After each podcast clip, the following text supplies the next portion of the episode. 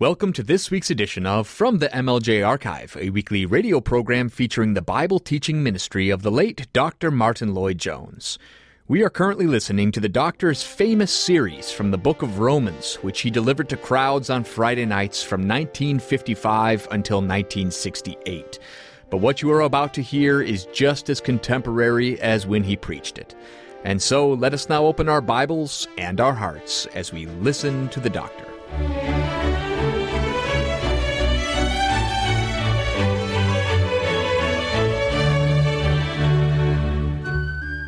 Most of you will uh, realize and remember that we have come now in our study of the ninth chapter of Paul's epistle to the Romans to the section which begins at verse 25, which we read at the beginning. As he saith also in Osee, I will call them my people which were not my people, and her beloved which was not beloved. And it shall come to pass that in the place where it was said unto them, Ye are not my people, there shall they be called the children of the living God. Now, here, as I'm reminding you, we come to a new subsection in the statement and the argument of this ninth chapter of the Epistle to the Romans. Uh, it is, I say, only a new subsection. It's continuing the theme that has uh, occupied the whole length of the chapter. And the theme is, as we must constantly bear in our minds, the whole question of the position of the Jews relevant to the Christian church and therefore relevant uh, to the kingdom of God. Now, the apostle had ended his, what we may call almost pure bit of argumentation in verse 24 by saying this Even us, whom he hath called, not of the Jews only, but also of the Gentiles. What he uh, has said, therefore, is this, and it is vital that we should Uh, carry the main argument in our minds, otherwise, we shan't see the relevance of what he begins to do at verse 25. His argument has been this to show that salvation is always the immediate result of the action of God Himself. That man does not save himself, man does not determine his own salvation. That salvation is entirely, only, altogether of God. The God who has said, I will have mercy on whom I will have mercy, and I will have compassion on whom I will have compassion. But the apostle has been particularly concerned to say this that God is absolutely free in this matter. He is a sovereign Lord. He is not obligated to anybody, and he is free to do anything that he wills. No one has any claim whatsoever upon him. We all are in sin. We all are under the wrath of God. We are born in sin, shapen in iniquity. The whole world lieth guilty before God. All have sinned and come short of the glory of God, and all the other things which the apostle has already told us in the third chapter. Therefore, all mankind descended from, descended from Adam is in a state of sin, is under the wrath of God, and deserves nothing but damnation. And the apostle's argument has been this that God, therefore, is perfectly free to do exactly as he wills and as he chooses with regard to fallen mankind. And that what he actually does is to choose and to will to show mercy to some and to save them, and to leave others as they were perhaps even to harden them in order to show forth his power and his wrath. Very well, that's what the apostle has been saying. So we can put it like this God is free to save whosoever he wills. He can save a Gentile as easily as a Jew, and has as much right to save a Gentile as a Jew. In exactly the same way and by the same argument, he is at perfect liberty to punish and to pour his wrath upon the Jews or if he prefers, to save a certain number out of the Jews. Now that's how the apostle has left his argument. He's demonstrated this. We've been through the argument in detail. That he might make known the riches of his glory on the vessels of mercy, which he had afore prepared unto glory, even us, whom he hath called not of the Jews only, but also of the Gentiles. Very well, that's the point at which we've arrived. He's anxious, in other words, to show the Jews that the mere fact that they are Jews doesn't put them in any special position in this matter of salvation. No man is saved simply by physical descent. The fact that a man is born a Jew doesn't mean he's right with God and in the kingdom of God. They are not all Israel who are of Israel. There it was. We saw it way back in verse 6. And that's what he's been proving. That God chooses out of Israel, but also equally out of the Gentiles. Not confined uh, to the Jews by any means whatsoever. And the mere fact, therefore, that people may happen to be physical descendants of Abraham, Isaac, and of Jacob doesn't automatically save them. There is no such thing as an automatic salvation because of our birth or nation or anything else. Indeed, there is nothing that accounts for salvation except this sovereign will and grace of God. Now, that's what he's been proving. Salvation is always the result of God's active choice and never takes place apart from that. Well, now, the apostle has to go into all this, you see, for this reason, that it was so clear and obvious in those days that the majority of the Jews as a nation were refusing the gospel of Jesus Christ. Whereas the largest number of people in the church consisted of Gentiles. Now, that was a fact which was there, plain and obvious to all. But that, of course, was the very thing that was troubling the Jews so much and caused them to stagger. This, to them, of everything, was the final proof that this gospel, so called, was a lie and was a blasphemy. It seemed to be going back on everything that God had not only done, but going back on everything that God had ever promised. This submission of the Gentiles into the church and the statement and the preaching that they were fellow heirs with the Jews was to the Jew nothing but sheer blasphemy. And that is the very position with which the great apostle is dealing. Very well, then. So you see, he's uh, brought it to that point. He has shown the absolute freedom of God in this matter of salvation. And so he says, the unfortunate truth is that the majority of the Jews are outside. And those who are inside consist of us. Who are we?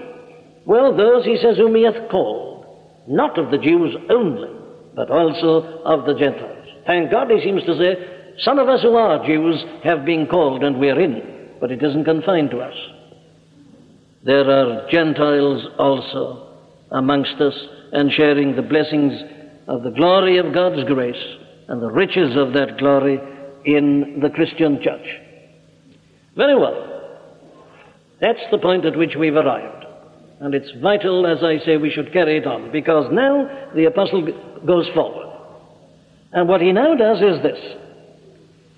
He now goes on to show that not, that not only is all that true, but that nobody should be surprised at it. And nobody should be surprised at it because there was nothing new in this. It isn't some new teaching that he or anybody else has suddenly concocted or imagined. He says, Why uh, do the Jews stumble at this? Why does anybody stumble at it? For the fact is, he says, that all this teaching is not some personal argument of mine. It is something that God Himself has revealed clearly and plainly and abundantly through the prophets in ancient times. God revealed to the prophets, hundreds of years before these things happened, precisely this very thing which has actually taken place. So now the apostle is going to give his evidence to show that this is so. Now then, as we come to look at it Isn't it interesting to observe once more the apostles' method? I think I've said before that I find nothing so interesting or entrancing as to watch the working of a great mind. And that's the privilege which we have uh, when we read this mighty man's epistles. You just see the working of his great mind. He didn't just say things anyhow, somehow. Didn't say the next thing that came to his mind. He's got a plan. He's got a scheme. He's always orderly. And this is something that those of us who preach uh, should learn from him. Don't imagine that you are uh, giving a manifestation of the hallmark of spirituality by not having order in your sermons or your addresses or your Sunday school lessons. It is not a hallmark of spirituality not to have order. It's the exact opposite. Here is this mighty man filled with the Spirit of God, and yet observe the order, observe the arrangement, observe the logic, observe the sequence. Observe how he marshals his evidence, presents his case. Nothing is more important for us than to know how to present our case, whether in public like this or whether we are doing it in private. And here I say we watch this great man's method. And his method, you see, is this one. He doesn't just quote verses. He uses his verses to support the argument he's already developed. Now, there are some people who seem to think that it's just enough to read a string of verses and just make a little comment. That's not preaching. That's not really presenting the case. No, no, this is the apostolic method. He has worked out his great theological principle. He's read, he knows his Old Testament so well. He's taken out of that this great central principle about the election of grace, as he's called it in the 11th verse, the purpose of God according to election. He sees it running through the whole of the Old Testament. So he works out his great argument, giving little illustrations as he passes. Then, having developed the great argument, having arrived at his principle, he then is going to support it and confirm it by the evidence which is provided by the Scripture itself. Now, that's how he does it. And it seems to me to be the incomparably best method that one can ever think of. You just bring in your scripture to underline it or to buttress it, call it what you like, and to establish it beyond any doubt or peradventure. But now I say he does this lest um, anybody might say that he, a clever man as he was, was foisting his own ideas uh, upon them. People are always ready to say that. They say, oh, here's this man, he says he's read the scriptures, but, but he's just giving his own views, he's just giving his own theories. Now, Paul demolishes any such argument or objection by just producing the scriptures which say plainly and explicitly the very thing that he already has been demonstrating to them. So we come now then to this interesting subsection. Now I think it may help if I again uh, give you a kind of general analysis of uh, the remainder of the chapter from verse 25 to the end. This is what he does. In verses 25 and 26, he produces the scriptural evidence to prove that God had foretold the coming in of the Gentiles. That's 25 and 26. God, through the prophets, had foretold that the Gentiles would come in and be fellow heirs with the Jews. In verses 27 and 28, he brings his scriptural proof of the fact that the rejection of the bulk of the nation of Israel was prophesied, and that only a remnant of them would be members and citizens of the kingdom of God in the form of the church. In verse 29, he shows how, according to the prophet Isaiah, this remnant even had been brought in. It's an astonishing thing, but they have. There is a remnant of the Jews that are in, and there he explains how they were brought in. Then, when you come to verses 30 and 31, he does something which is so characteristic of him. He sums up the whole argument of the whole chapter with his formula what shall we say then? Now, that's always his way of summing up. What are we going to say in the light of all this? What shall we say then? And in the two verses, he tells us what he has got to say. And um, he states the position as it is, which is this that on the whole, it is the Gentiles who are in and the Jews who are out. And then in the last two verses, verses 32 and 33, he explains the tragedy of the rejection of the Jews, the reason why they are out rather than in. And that, in turn, of course, provides a kind of introduction to chapter 10 in which he works out that particular thing mentioned in the last two verses in great detail. Now, I think I've established my contention that the great apostle had a very orderly mind. He goes from point to point, from step to step, and then sums it all up, gathers it all up, so that we've got the clear picture in our minds. Well, now then, that being the analysis, we must come back and go through it now in detail. So we start with verses 25 and 26. Here, as I've just reminded you, the apostle shows and proves that the admission of the Gentiles into the kingdom of God was something that had long ago been prophesied. You see, he's got to demonstrate this. Verse 24 uh, insists upon this. You see, even us whom he hath called not of the Jews only, but also of the Gentiles. He's got to do two things. He's got to prove that the scriptures have prophesied the admission of the Gentiles and the rejection of the bulk of the Jews. Now then, in verses 25 and 26, he starts with the scriptures which prove that it had been prophesied that the Gentiles were going to come in. Now, here again is a very interesting thing. Once more, we must watch the mind of this man. You notice that he um, reverses the order. What he says in verse 24 is, Us, not of the Jews only, but also of the Gentiles. And yet, when he takes up his quotations, he starts with the Gentiles, deals with the admission of the Gentiles first, puts the rejection of the Jews second in verses 27 and 28. Why does he do this, you think? Well, to me, there's only one adequate answer and explanation. The great apostle was out primarily not even to demonstrate his case but to win his fellow countrymen, the Jews. You remember how he began the chapter I say the truth in Christ, I lie not, my conscience also bearing me witness in the Holy Ghost, that I have great heaviness and continual sorrow in my heart. For I could wish that myself were accursed from Christ for my brethren, my kinsmen according to the flesh. That's his object. He grieves at the fact that they're outside.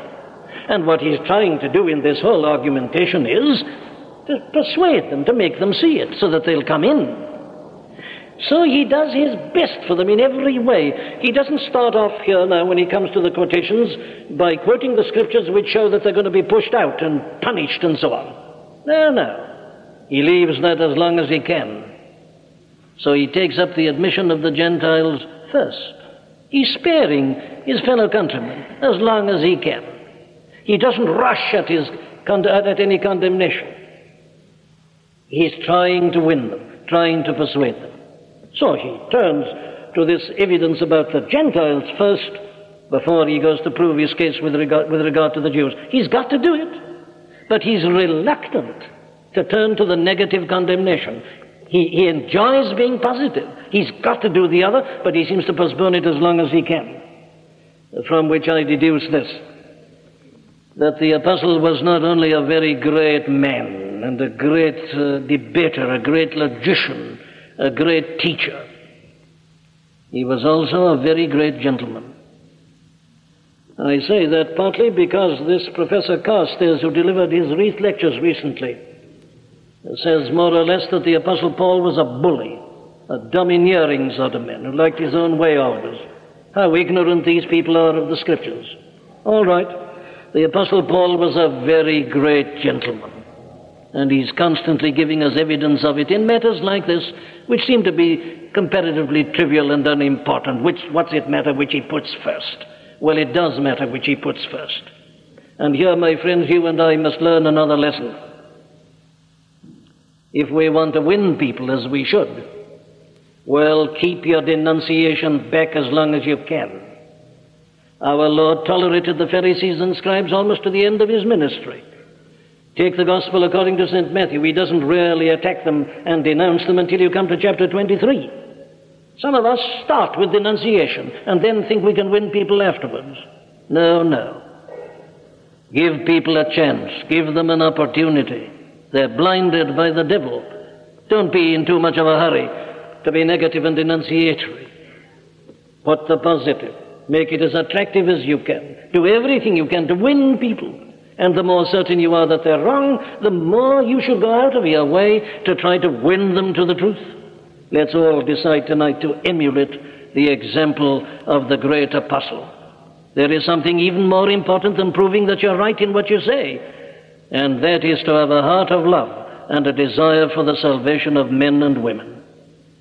Very well, here you see, you can't afford to rush over the scripture. Watch everything and you'll find some remarkable things uh, where you least expect them.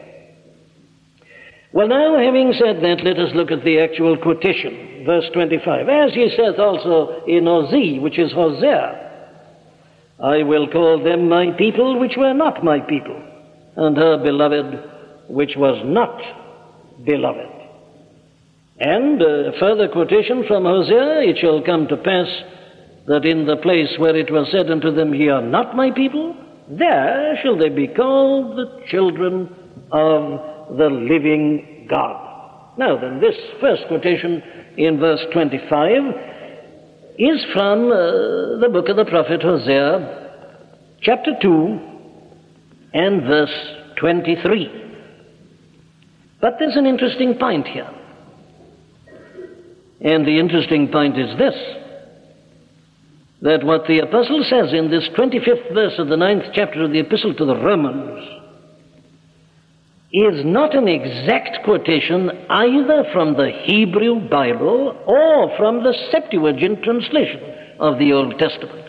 You'll remember how, about the third century before Christ, a number of people, 72 people, uh, translated the Old Testament into Greek, and it said that they did it in 72 days and it's known as the Septuagint uh, translation of the Old Testament, the Old Testament in Greek. Now, that was the Old Testament that was used, of course, in the Roman world at the time when the Apostle and our Lord lived. It was in common use, and the Apostle was very familiar with it. And quite often he does quote directly Uh, from the Septuagint version. But here, he doesn't quote exactly either from the Septuagint, Greek translation of the Old Testament, or from the original Hebrew itself. How do you explain that? Was the apostle feeling tired when he wrote? Was he being careless? Was he making an actual mistake?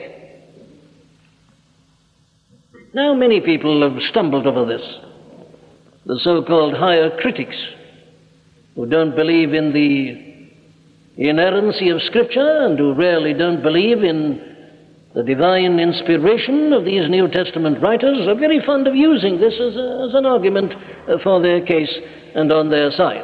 There you are, they say. You people, you are literalists and you insist upon every word, but the great apostle didn't. Look how loosely he quotes. He's not punctilious about every single word being in at the right point and in the right place and so on. No, no, he was interested only in the general sense. And therefore they say when you talk about verbal inspiration, you are doing something that obviously the apostles themselves did not believe in. And this is a part of their argument in favor of that position. Now then, what is the answer to this? Well, the answer to that, of course, is this that the great apostle was a man who was deeply versed in the scriptures. He knew his scriptures probably as no man has ever known them. He was the last man in the world to be careless. or to allow himself to make mistakes. Well, then, says somebody, what is the explanation? Well, the explanation surely is this, and it's a most important point. It was the same Holy Spirit who led and guided the prophet Hosea in what he, in what he wrote, as led and guided the apostle Paul in what he wrote. Here, the same Spirit, the same author. You have the same author of the scriptures in the Old Testament and in the New. You remember Peter's statement with respect to that no prophecy of Scripture. He says in his second epistle and in verse 1, eh, in chapter 1 and in verses 20 and 21, no prophecy of Scripture came in old times of the will of men. He says no prophecies of any private interpretation, but holy men of God spake as they were moved by the Holy Ghost. That's the Old Testament, that's the prophecy. Well, now the same thing is true exactly of the Apostle Paul himself. He is being led by exactly the same Spirit.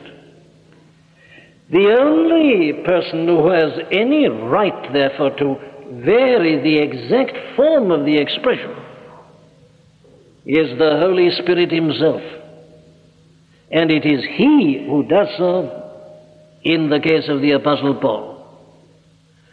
He states the same essential truth as he stated through Hosea, but he states it in this slightly different form. And my argument is that he and he alone is entitled to do so.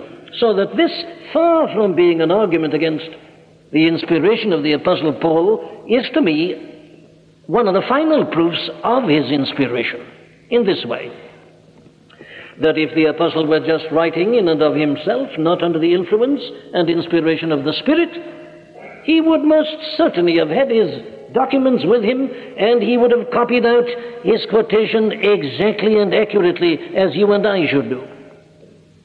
But he clearly didn't do that. He clearly was being led and guided and inspired by the Spirit. And the Spirit introduces this slight and utterly immaterial variation. That is my first conclusion, therefore, from this, that it is a proof, one of the proofs, of the divine, unique inspiration of the great apostle himself. None of these men played with the scripture or handled it loosely. Quite the reverse. He's called the scriptures in chapter 3 the oracles of God. And like every Jew, the reverence which they paid to these scriptures, the way they'd guarded them, the way they'd copied them, it was one of the most outstanding characteristics of these men, and especially the Pharisees among whom the Apostle Paul had been brought up. You don't get any carelessness among such people. There's only one explanation. It is the Spirit Himself who is introducing the slight variation. You, we've had exactly the same thing before in the 17th verse of the first chapter. I'm just reminding you of what I said on that occasion. But I draw one second conclusion also for ourselves, which is a practical one. The fact that the Holy Spirit varies it like this does not entitle us to do the same thing. And we must be careful to be accurate. We have uh, no right, because we are not inspired as the apostle was, to vary. I say this, of course, because we are familiar with the fact that many people, even expounding this very paragraph that we're dealing with and the whole of this great chapter, uh, do the very thing which I'm saying we shouldn't do. In order to make it fit in with their own ideas, they don't hesitate to leave out words or to leave out sections of verses. They don't hesitate to take a piece from another place. Well, you're familiar with the methods of the so called higher critics. You can see it in some uh, modern translations. They don't hesitate to vary the actual documents in the Greek in order to make them fit in with their own preconceived notions and ideas. I'm saying we're not entitled to do it.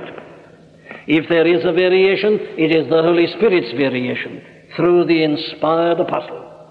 It doesn't give us any right to play fast and loose with the scriptures or to chop and change in order, I say, to substantiate our own particular view. Well, now, there's one point about this quotation, but there's a second. Hosea, in uh, that second chapter, in verse 23, as indeed in the whole of his prophecy, is quite plainly and clearly dealing with and addressing and writing about the ten tribes of Israel that had separated from Judah and Benjamin. You remember, the history tells us that there was a division in Israel. Ten of the tribes went off in rebellion and were separated uh, from Judah and Benjamin in the way that we are told in the history. And they formed a kingdom on their own, which is referred to as the northern kingdom, or else as Israel, in contrast to the southern kingdom of Judah. Now then, Hosea was one of these prophets that addressed the northern kingdom. These ten tribes that had gone off to form the northern kingdom. And he wrote to them and addressed them just after the first or the Assyrian captivity uh, to which they were subjected. Now, that is what Hosea was doing. His message is to them, these ten tribes of the northern kingdom. But here we have the Apostle Paul taking the writings of Hosea and applying them to the Gentiles, who didn't belong either to the northern or the southern kingdom. Now then, has he got a right to do a thing like this? And he's not alone. The Apostle Peter does exactly the same thing. In 1 Peter 2.10 you read these words, which in time past were not a people, but are now the people of God, which have not obtained mercy, but now have obtained mercy. Peter does exactly the same thing as the Apostle Paul. And the question I say that arises is this. Have they a right to do this? Or if you prefer it, on what grounds do they do this? What right has he to take this prophecy addressed to a peculiar people, the ten tribes, and say that this is the truth about the Gentiles? Now, this is a very important and vital question. The Pharisees and people known as uh, the rabbinical writers they were very fond of using scriptures to serve their own ends. It's not confined to them. Every heretic has done the same thing. It's still being done. It's a thing about which we should all always be careful. People very often hold a wrong view, and then they say, but the scripture says this, but they're quoting a scripture which really doesn't apply to the case. And the point, therefore, I'm raising here is this Is the apostle guilty of doing that very thing? What right has he got to take a prophecy concerning the ten tribes of the northern kingdom and to apply it uh, to the Gentiles? Now, this is, as I say, a most important point in the whole matter of the interpretation of prophecy. It doesn't only apply to this case, it applies to so many cases in the New Testament. In other words, there's nothing that's more important for us than that we should know exactly how the New Testament writers use the Old Testament, how they handle the prophecies. Because what the apostle does here is done very, very frequently in the New Testament. What's the explanation? Well, of course, it isn't a misuse of Scripture. No man inspired by the Holy Ghost misuses Scripture. Well, what is the explanation? Well, the explanation is simple. Prophecy generally has two meanings. The prophecies of the Old Testament generally have two meanings. The first meaning applies to the immediate situation of the Jews to whom they were writing something contemporary, something that was happening at that very time. But prophecy generally has another meaning, a remote meaning. And that is that in addition to dealing with a particular situation that then obtained, it uses that as a prophecy of something that is going to happen under the New Testament or the gospel dispensation. And that is precisely what we have here in this particular example. You see, God's method is always the same. It is the same God who was operating in the Old Testament as in the New. And one of the great functions of the Old is to be a prophecy of the New and a picture of the New. Now, let me give you the great example, the classical illustration. Take the history and the story of the children of Israel being delivered from the bondage and the captivity of Egypt. How they were brought out, but how they had to kill the lamb and paint his blood over the lintels and the doorpost. You remember? And eat that unleavened bread and so on. How they were brought out and taken through the Red Sea by a miracle and their enemies were destroyed behind them. How they were led through the wilderness, crossed the Jordan, and went into Canaan. Now that's all history. God did that to them. He saved his earthly human people in that actual manner. That's its first meaning. But the scripture everywhere keeps on telling us that that had got a second meaning. That is also a wonderful picture of the spiritual salvation of the soul that has come in and through our Lord and Savior Jesus Christ. He is a second Moses. He's a second Joshua. He's a Passover lamb. And so on. All these which actually happened are used by the New Testament in such a way as to tell us, now then, all this has long since been foretold and has been prophesied. This is a very important principle. There's a double meaning in prophecy. Very often, the prophets and the people themselves didn't understand that. Sometimes they did. Uh, Peter tells us again in that first epistle of his, in the uh, first chapter, and in verses 11 and 12, uh, something which is very important in this whole connection. Listen to it. Of which salvation the prophets have inquired and searched diligently, who prophesied of the grace that should come unto you, searching what or what manner of time the Spirit of Christ which was in them did signify, when it testified beforehand the sufferings of Christ and the glory that should follow. Unto whom it was revealed that not unto themselves, but unto us they did minister the things which are now reported unto you by them that have preached the gospel unto you with the Holy Ghost sent down from heaven. Now there it is. First and foremost, the prophet was speaking to the immediate situation. But he was aware that there was something more than that in it. There was a prophecy of something that was to happen in a yet bigger manner, in a spiritual sense. So you've always got to bear in mind this possibility of the two meanings, the immediate and the remote. Now, this is an illustration of that very thing. The ten tribes were, of course, a part of Israel originally. But, as I say, they'd rebelled under Jeroboam and they'd gone off and had formed that northern kingdom. And the result of that was that they were cut off. They were cut off from the commonwealth of Israel. And virtually they had become as if they were pagan Gentiles. You remember Jeroboam setting up that worship at Dan and so on? They become virtually pagans. They still are the ten tribes uh, that uh, originally belonged to the whole twelve tribes, but they've put themselves into a position in which they are virtually pagans and are certainly no longer the people of God and not amongst the people of God. So the prophet addresses them as such and says that to them.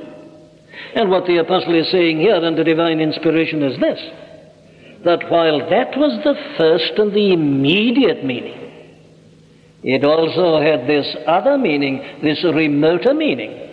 And he says in a wonderful way, you and I are now actually seeing coming to pass the remote meaning that was in that old prophecy of Hosea so long ago. He was not only writing about the northern kingdom, he was also writing about what was going to happen to the actual pagans, those who are altogether and entirely outside the commonwealth of Israel.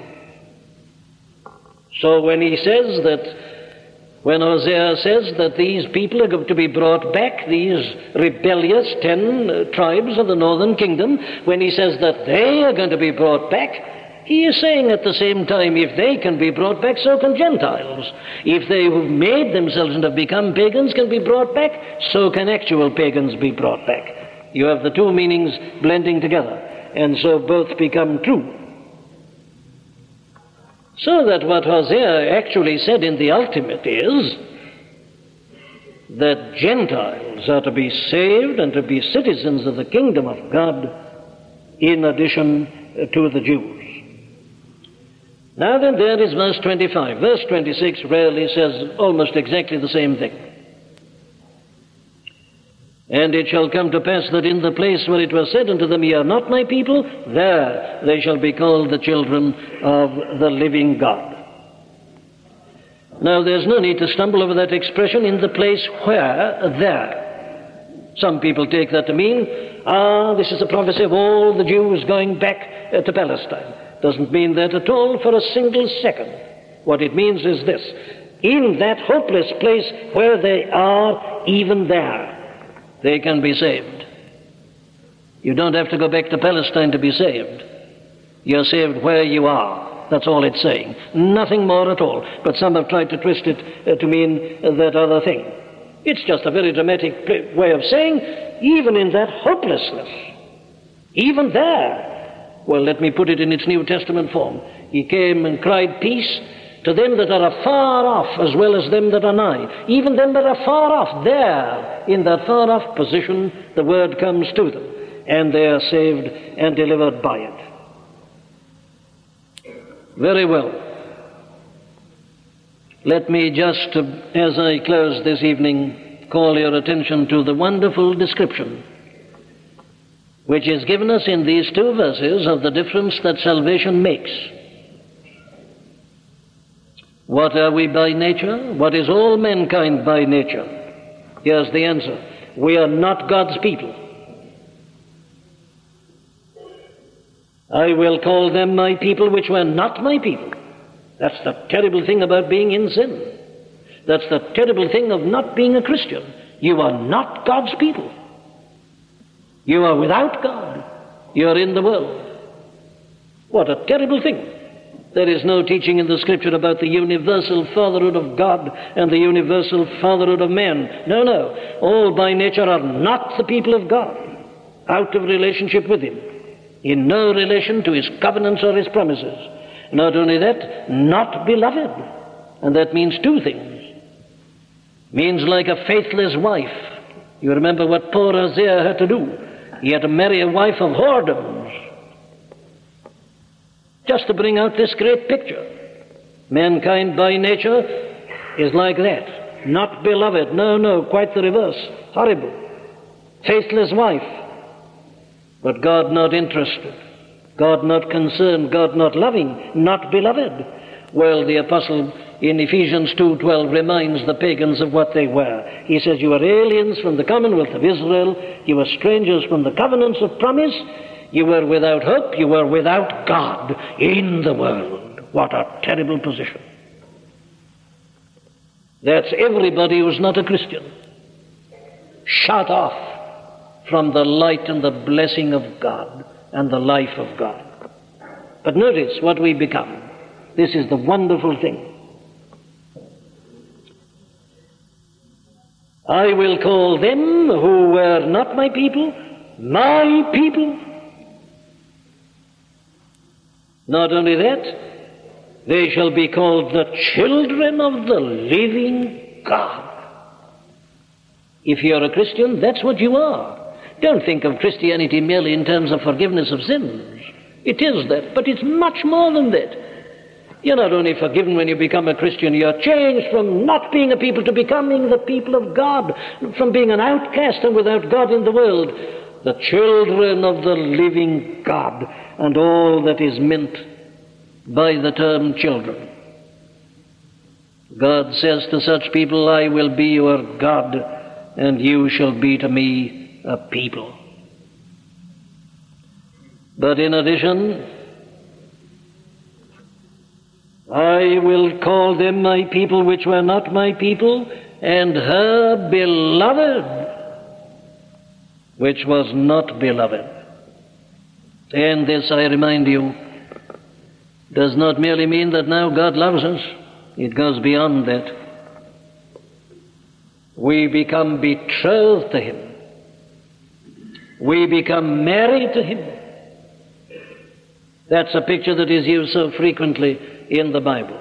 The church is the bride of Christ, with all that that represents not only by way of dignity and position, but especially of care and concern and guardianship. Well, we've already dealt with that in expounding the fourth verse of the seventh chapter, where the apostle had put it like this, and with this we leave it tonight. Wherefore, my brethren, you also have become dead to the law by the body of Christ, that you should be married to another, even to him who is raised from the dead that you should bring forth fruit unto God. Well, there it is. We leave it at that for this evening. In demonstrating and proving and substantiating his case, the apostle at the same time reminds us of what we are in Christ and the change that has taken place. Not a people, now a people. Not beloved, now beloved. Children of the living God. Let us pray. O Lord our God, we come unto Thee once more to express our thanksgiving and our praise. Forgive us, O Lord, that we are so slow to grasp these things, and that instead of living as Thy children, we so often are uncertain, full of fears and doubts and grumbles and complaints. Oh God, help us to see that in Christ Thou hast made us Thy people, Thine own children, that Thou hast affianced us unto Thyself, that Thou art our Father, our husband, and that nothing shall harm us because of this blessed, glorious relationship. Bless thy word to us, we pray thee this night, and enable us, O God, to lay hold on it. Wilt thou by thy Spirit cause it to lay hold on us, so that henceforth we shall live by it and heed the injunction, children of the heavenly King, as ye journey, sweetly sing, sing your Saviour's worthy praise, glorious in his works and ways. Oh God, forgive us that we do not march and sing as we should as the children of the heavenly King. But enable us in the light of this thy word to us tonight to see it and to feel it in such a manner that we shall indeed go on our way sweetly singing. And now, May the grace of our Lord and Savior Jesus Christ, and the love of God, and the fellowship and the communion of the Holy Spirit abide and continue with us now this night, throughout the remainder of this our short, uncertain earthly life and pilgrimage, and evermore. Amen.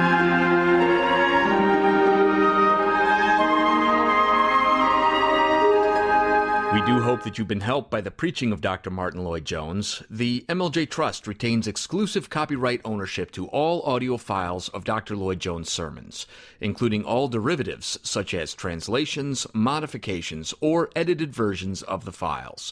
You must gain written permission to license, distribute, or broadcast the audio files, and under no circumstance may the files be offered for sale to or by a third party. You can find our contact information on our website at mljtrust.org. Thank you.